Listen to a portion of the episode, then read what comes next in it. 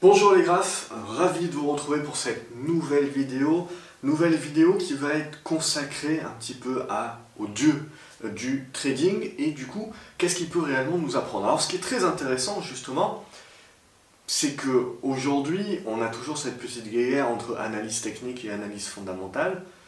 Et notamment, les analystes euh, fondamentaux ont plutôt cette idée de se dire qu'il n'y a pas réellement de preuve qu'un analyste technique peut réellement gagner à long terme, et qu'il n'y a pas vraiment de fond, qu'il n'y a pas de, stats, etc. Bref, que c'est extrêmement compliqué de pouvoir trouver des preuves. Or, si on regarde dans l'histoire, on retrouve énormément justement de, traders, de spéculateurs, et notamment euh, au Japon. Et donc, euh, il faut savoir que au Japon, ce qui était essentiellement tradé, c'était le riz. Et donc vous aviez des spéculateurs qui euh, tradaient euh, le riz déjà au XVIIIe siècle. Et donc notamment un de ces spéculateurs, un de ces dieux du trading, n'était autre que finalement l'inventeur du chandelier japonais, n'était autre que finalement celui qui a commencé à donner des noms à des patterns, à des configurations graphiques, et notamment celle que l'on reconnaît aujourd'hui comme une figure de renversement, qui est l'épaule tête-épaule, qui s'appelait donc, euh, pour ce dieu du trading japonais, la, figure des trois montagnes.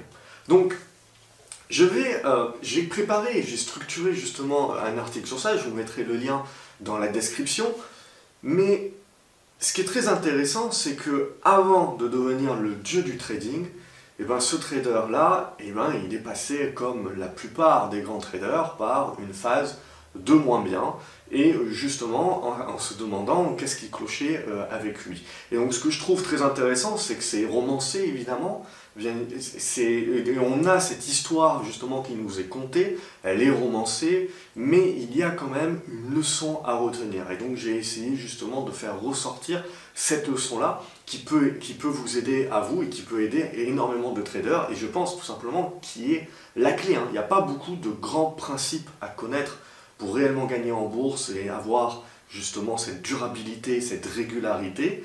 Mais il faut, en plus de savoir reconnaître justement quels sont ces grands principes et quelles sont ces clés, les appliquer. Et c'est souvent sur l'application que c'est là où le bas blesse et que c'est là où c'est très compliqué d'avoir cette régularité justement, et donc c'est de la discipline. Donc du coup, ce trader du 18e siècle, un milieu du 18e siècle, il se nommait Onma Muneisa. Donc ce qui est très intéressant c'est qu'on peut toujours lier par rapport également à d'autres grands traders qu'on a connus, comme Livermore notamment. Et ce qui est très intéressant justement, c'est que la majorité des traders d'exception, ils ont cramé leur compte, voire plusieurs fois leur compte, et ils ont fini plusieurs fois ruinés. Et c'est ce que Jesse Livermore dit déjà. Il a une citation, il faut savoir que Jesse Livermore, il avait fait fortune notamment pendant les différents cracks de 1907, après il est connu pour 1929 aussi, mais surtout connu pour 1907, ce qui ne l'a pas empêché de finir ruiné plusieurs fois et de cramer complètement des comptes. Pourquoi? Bah, Parce qu'il suivait lui-même pas ses propres règles de temps en temps, et, finalement il ne coupait pas les pertes suffisamment, suffisamment tôt, et, il, finissait par enchérir, par enchérir, en raccumulant euh, des valeurs, et puis il finissait par cramer le compte. Et ce qui est très intéressant, c'est que donc avant lui, donc le dieu justement du trading euh, du riz, eh ben Onma, eh ben il a fait exactement la même chose et donc il a cramé plusieurs fois euh, ses comptes. Et un jour, il a cramé son compte et il a décidé voilà, de partir justement dans un monastère auprès des moines, se relaxer et voilà se poser des questions existentielles sur qu'est-ce qu'il allait faire de sa vie. Et donc, il est parti justement sans euh, sans, sans bagage, sans rien d'utile, et un jour, hein, alors qu'il était, il a passé euh, donc des semaines, voire des mois euh, dans son lit sans rien faire, et un jour il y a un moine qui vient justement dans sa chambre et qui lui demande euh, qu'est-ce qu'il est en train, qu'est-ce qu'il est en train de faire, à, quoi il pense. Et donc Onma lui dit bah, je, ne fais rien, de toute façon, est-ce que j'ai quelque chose à faire? Non, donc je reste dans le lit et euh, je, bouge un petit peu et voilà, je me, en gros, je me morfonds sur moi-même. Donc voyant ça, le moine a décidé d'aider en fait Onma d'une certaine manière. Et il a dit, viens avec moi, sortons sur le porche et ensemble, on va un petit peu prendre l'air. Onma y est allé un petit peu en reculant, et puis finalement sur le porche, le moine lui dit, tu vois là-bas, tu vois là-bas au loin, tu vois ce drapeau. Est-ce que tu peux me dire pourquoi le drapeau bouge? Et alors Onma, bien évidemment, euh, tout de suite, il réfléchit, il se dit, bon, il y a peut-être un piège, si le moine me demande ça, c'est que c'est pas si évident, donc il y a peut-être un piège, et puis il réfléchit, il dit, bon, c'est pas, c'est pas non plus... Bah, c'est logique, c'est le vent. C'est le vent qui fait bouger le drapeau, il répond au moine. Et le moine réfléchit un petit peu, reste en silence, il se retourne à nouveau sur Onma et il lui demande Es-tu sûr qu'il n'y a pas une autre explication? Et alors là, Onma il se dit Ah, je le savais, ça ne pouvait pas être aussi simple, il doit y avoir autre chose. Donc il réfléchit, il réfléchit justement aux forces physiques, il, réfléchit à l'énergie du chi, il réfléchit, voilà, à, tout ce qu'il peut, tout ce qu'il peut se dire en relation avec le moine. Il essaye de dire, bon, si c'est le moine qui me pose la question, bah, c'est que ça doit être un truc avec l'énergie, euh, le, mental, etc. Et il essaye de trouver, et puis il a beau réfléchir à chaque fois, tout, toutes les conclusions auxquelles il arrive ne font pas vraiment sens, et donc il, regarde le moine, il dit non, je, ne sais pas, mis à part le vent qui me semble le plus logique, je ne trouve, euh, autre, je ne trouve rien d'autre. Donc euh, pour moi, c'est le vent qui fait bouger le drapeau.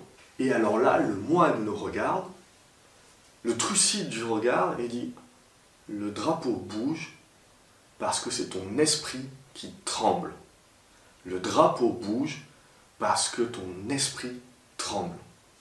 Et alors là, l'histoire après ne raconte pas la, la, suite des événements, mais raconte que justement ça a été une prise de conscience pour Onma une prise de conscience telle que ça a complètement changé sa vie, ça a révolutionné sa vie, et c'est devenu le dieu du trading, puisqu'il a amassé sur du trading de riz l'équivalent aujourd'hui de plus de 100 milliards de dollars. Ce qui le ferait au jour d'aujourd'hui hein, l'homme le plus riche du monde. Donc, quel a été l'événement, justement, ce drapeau qui flotte au vent, qui bouge et justement, ce lien avec le fait que le moine lui dit que si le drapeau bouge, c'est parce que c'est ton esprit qui tremble. C'est simple. Mune Issa, il a compris que ce qui lui manquait dans son trading, c'était pas la technique. C'était pas savoir quand est-ce qu'il fallait acheter, quand est-ce qu'il fallait vendre. C'était la discipline de l'appliquer, la discipline d'appliquer sa stratégie, trade après trade, jour après jour. Et justement, de rendre immobile son drapeau. S'il n'était pas capable de gagner, s'il n'était pas capable d'être régulier, c'est parce que pour lui, son drapeau, donc son esprit, flottait au gré des événements extérieurs et se laissait bercer. Il n'y avait pas une discipline. Et justement, c'est en rendant votre drapeau immobile, stable, grâce à votre discipline, eh que vous éviterez d'être impacté par les événements extérieurs et donc que vous faciliterez votre capacité à suivre le plan votre capacité, peu importe vous achetez au plus bas, que vous ne vendiez pas au plus haut, vous suivez votre plan. Et c'est ça qui va vous amener la régularité. C'est pas d'être euh, toujours sur les bons coups, c'est pas d'être toujours à acheter au plus bas et à vendre au plus haut. Non, ça, ça rendra votre votre drapeau flottant au vent. Si vous voulez réellement rendre votre drapeau stable, immobile, avec aucun impact d'éléments extérieurs, c'est le suivi implacable de votre stratégie et avec discipline de votre capacité, de votre plan et de votre capacité justement à juste suivre ce que votre plan vous dit de faire. Et alors, Mounir Issa, il nous a pas laissé que ça, il nous a laissé avec une citation que j'ai reprise.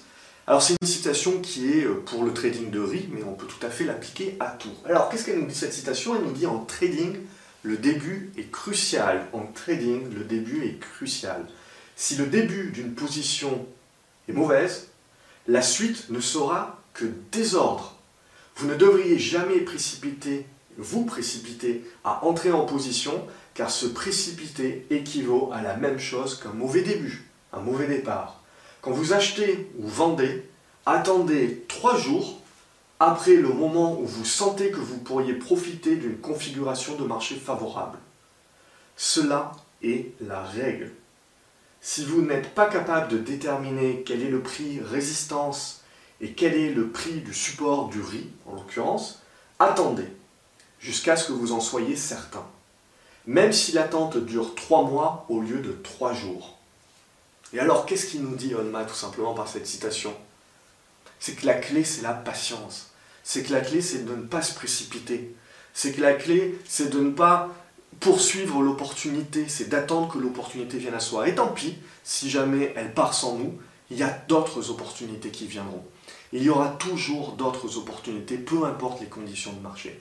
Ce que nous dit Onma, c'est que ce qui est le plus important, c'est d'être patient de façon à ce que le marché nous donne de plus en plus d'éléments, de plus en plus justement d'aides qui nous permettent d'avoir justement une conviction de plus en plus forte sur le scénario que l'on met en place et sur le plan que l'on met en place.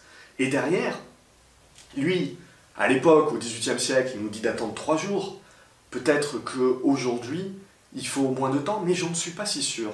Je pense que si chaque investisseur potentiellement se disait tiens là j'ai un point d'achat, évidemment pas un point d'achat spéculatif de court terme, un point d'achat de moyen terme, et se disait eh ben, je vais attendre trois jours pour voir si ça se confirme, pour voir si j'ai des éléments supérieurs, et des, éléments supplémentaires justement qui me permettent de me convaincre et de me dire bah oui c'est vraiment ça, mon plan est bon, allez c'est j'y vais maintenant et je dimensionne ma position en conséquence. Et potentiellement s'il n'a pas les indications en ce sens-là qui lui permettent de conforter son plan, et eh ben de se dire les trois jours sont passés, et eh ben je n'ai aucune problématique à attendre trois mois à la limite, que justement les conditions soient les plus favorables possibles et que je me mette dans les conditions de trading les plus favorables possibles où justement je maximise les chances de succès de mon trade. Et alors, bien évidemment, c'est romancé, mais Onma, après ce petit voyage euh, au monastère, il est, dit tout simplement que il a quasiment plus jamais perdu une seule position de trading. C'est très certainement très romancé, mais ce qui est très important, c'est de se dire qu'à partir du moment où vous disciplinez, à partir du moment où vous êtes discipliné, et que vous êtes patient et que vous attendez justement d'avoir des éléments supplémentaires et que le marché vous donne justement ces éléments supplémentaires pour conforter votre plan, c'est pas grave d'acheter au plus bas. Vous n'achèterez jamais au plus bas. Si vous achetez au plus bas, c'est que vous n'avez pas attendu que d'avoir suffisamment d'éléments, vous avez anticipé. Et donc si vous avez anticipé, c'est que vous avez pris le risque, le risque que potentiellement votre anticipation n'est pas suffisamment de points qui lui permettent d'avoir des conditions favorables et des probabilités favorables de succès. Et donc vous prenez un risque. Potentiellement ça va marcher, mais vous savez également que vous aurez beaucoup de déchets à faire ce type de stratégie-là. Ça peut très bien marcher, mais il faut savoir ce que l'on veut également dans son trading. Et je pars du principe que tant que vous n'êtes pas gagnant, tant que vous n'avez pas une certaine réserve de gains, il faut avoir une discipline de faire, et il faut vraiment faire du moindre risque en l'occurrence, Travaillez sur votre patience, travaillez sur la dimension de l'opposition, travaillez à respecter votre plan. C'est ça réellement qui devient la clé. Et donc cette patience, c'est quelque part quelque chose que tout le monde se dit, ben oui, il faut être patient, mais est-ce que réellement, est-ce que réellement vous êtes patient? Est-ce que réellement vous attendez d'avoir des éléments supplémentaires qui viennent conforter votre plan? Ou au contraire, est-ce que vous avez peur de louper encore une opportunité et du coup vous précipitez. C'est ça réellement la question à vous poser. C'est pas de savoir si je vous ai appris quelque chose dans cette vidéo, si Onma, justement, l'expérience de Onma vous apprend quelque chose dans cette vidéo. Il y a fort à parier que vous le savez déjà. Mais est-ce que vous l'appliquez? Et si justement vous devez faire une seule chose à la fin de cette vidéo, c'est vous demander non pas comment être plus patient, mais comment justement intégrer cette patience-là dans votre plan, comment avoir la discipline justement dorénavant d'être plus patient. Et potentiellement, ça peut commencer à vous dire, eh ben, quand je vois une opportunité d'achat, eh ben, peut-être qu'il faut que je fasse comme Manuma. C'est-à-dire pour me forcer justement à avoir des nouveaux automatismes, à avoir un autre mindset, à justement voir une autre perspective. C'est si je veux arrêter d'avoir le fear of missing out, arrêter d'avoir peur de louper le train, eh ben, il faut peut-être que je me force justement à louper le train. Et donc peut-être pour ça, c'est de me dire, quand je vois une opportunité d'achat, quand je vois des probabilités de succès qui sont favorables, et eh ben potentiellement quand je commence à détecter ça, eh ben est-ce qu'il ne faudrait pas que j'attende deux jours ou trois jours? Et ça, ça va me forcer peut-être à rester sur la touche, potentiellement à louper des opportunités, mais à apprendre à être patient, à attendre que le marché me donne des éléments supplémentaires qui permettent de conforter ma conviction. Et donc après, deux jours ou trois jours, de rentrer sur la position avec des probabilités de gain qui sont supérieures. Potentiellement, oui, Vous allez moins gagner avec cette stratégie-là, mais vous allez gagner plus sûrement, plus régulièrement. Et c'est ça, euh, c'est les petites rivières qui sont importantes, c'est pas de faire un gros coup de temps en temps. Ça, malheureusement, c'est une stratégie où vous allez avoir beaucoup de déchets. Alors une fois que vous avez appris justement à avoir les petites rivières, à bien avoir euh, gagné en bourse et à, jouer quelque part avec vos gains, vous pouvez vous permettre de temps en temps de prendre un pari et de tenter un coup. Mais pas quand vous débutez, pas quand votre stack, pas quand votre capital n'est pas encore un capital sur lequel vous avez, gagné, et qui est un capital qui est à risque et qui est votre, qui est votre capital, euh, non seulement votre capital financier, mais votre capital mental également. Donc c'est important, je dirais, dès le début d'être le plus discipliné. Après, quand on gagne en expérience, on peut se permettre de faire quelques écarts et encore, on se rend toujours compte que le marché nous ramène toujours à la discipline, à la patience, comme étant la clé. Donc quelque part, ce qu'il faut éviter, c'est l'overtrading. Évitez que votre drapeau soit tout le temps en mouvement, parce que ça veut dire que votre esprit est en mouvement. Essayez de sauter sur tout ce qui bouge, être à l'achat, puis être à la découvert, etc. Canalisez, prenez du recul, patience, travaillez vos plans, attendez que le marché vous conforte dans ces idées-là, et derrière, vous le verrez, vous, vous mettrez en place des nouveaux automatismes, des automatismes qui vous permettront réellement de mettre en place une discipline, une véritable discipline. Et c'est là que se trouve la clé.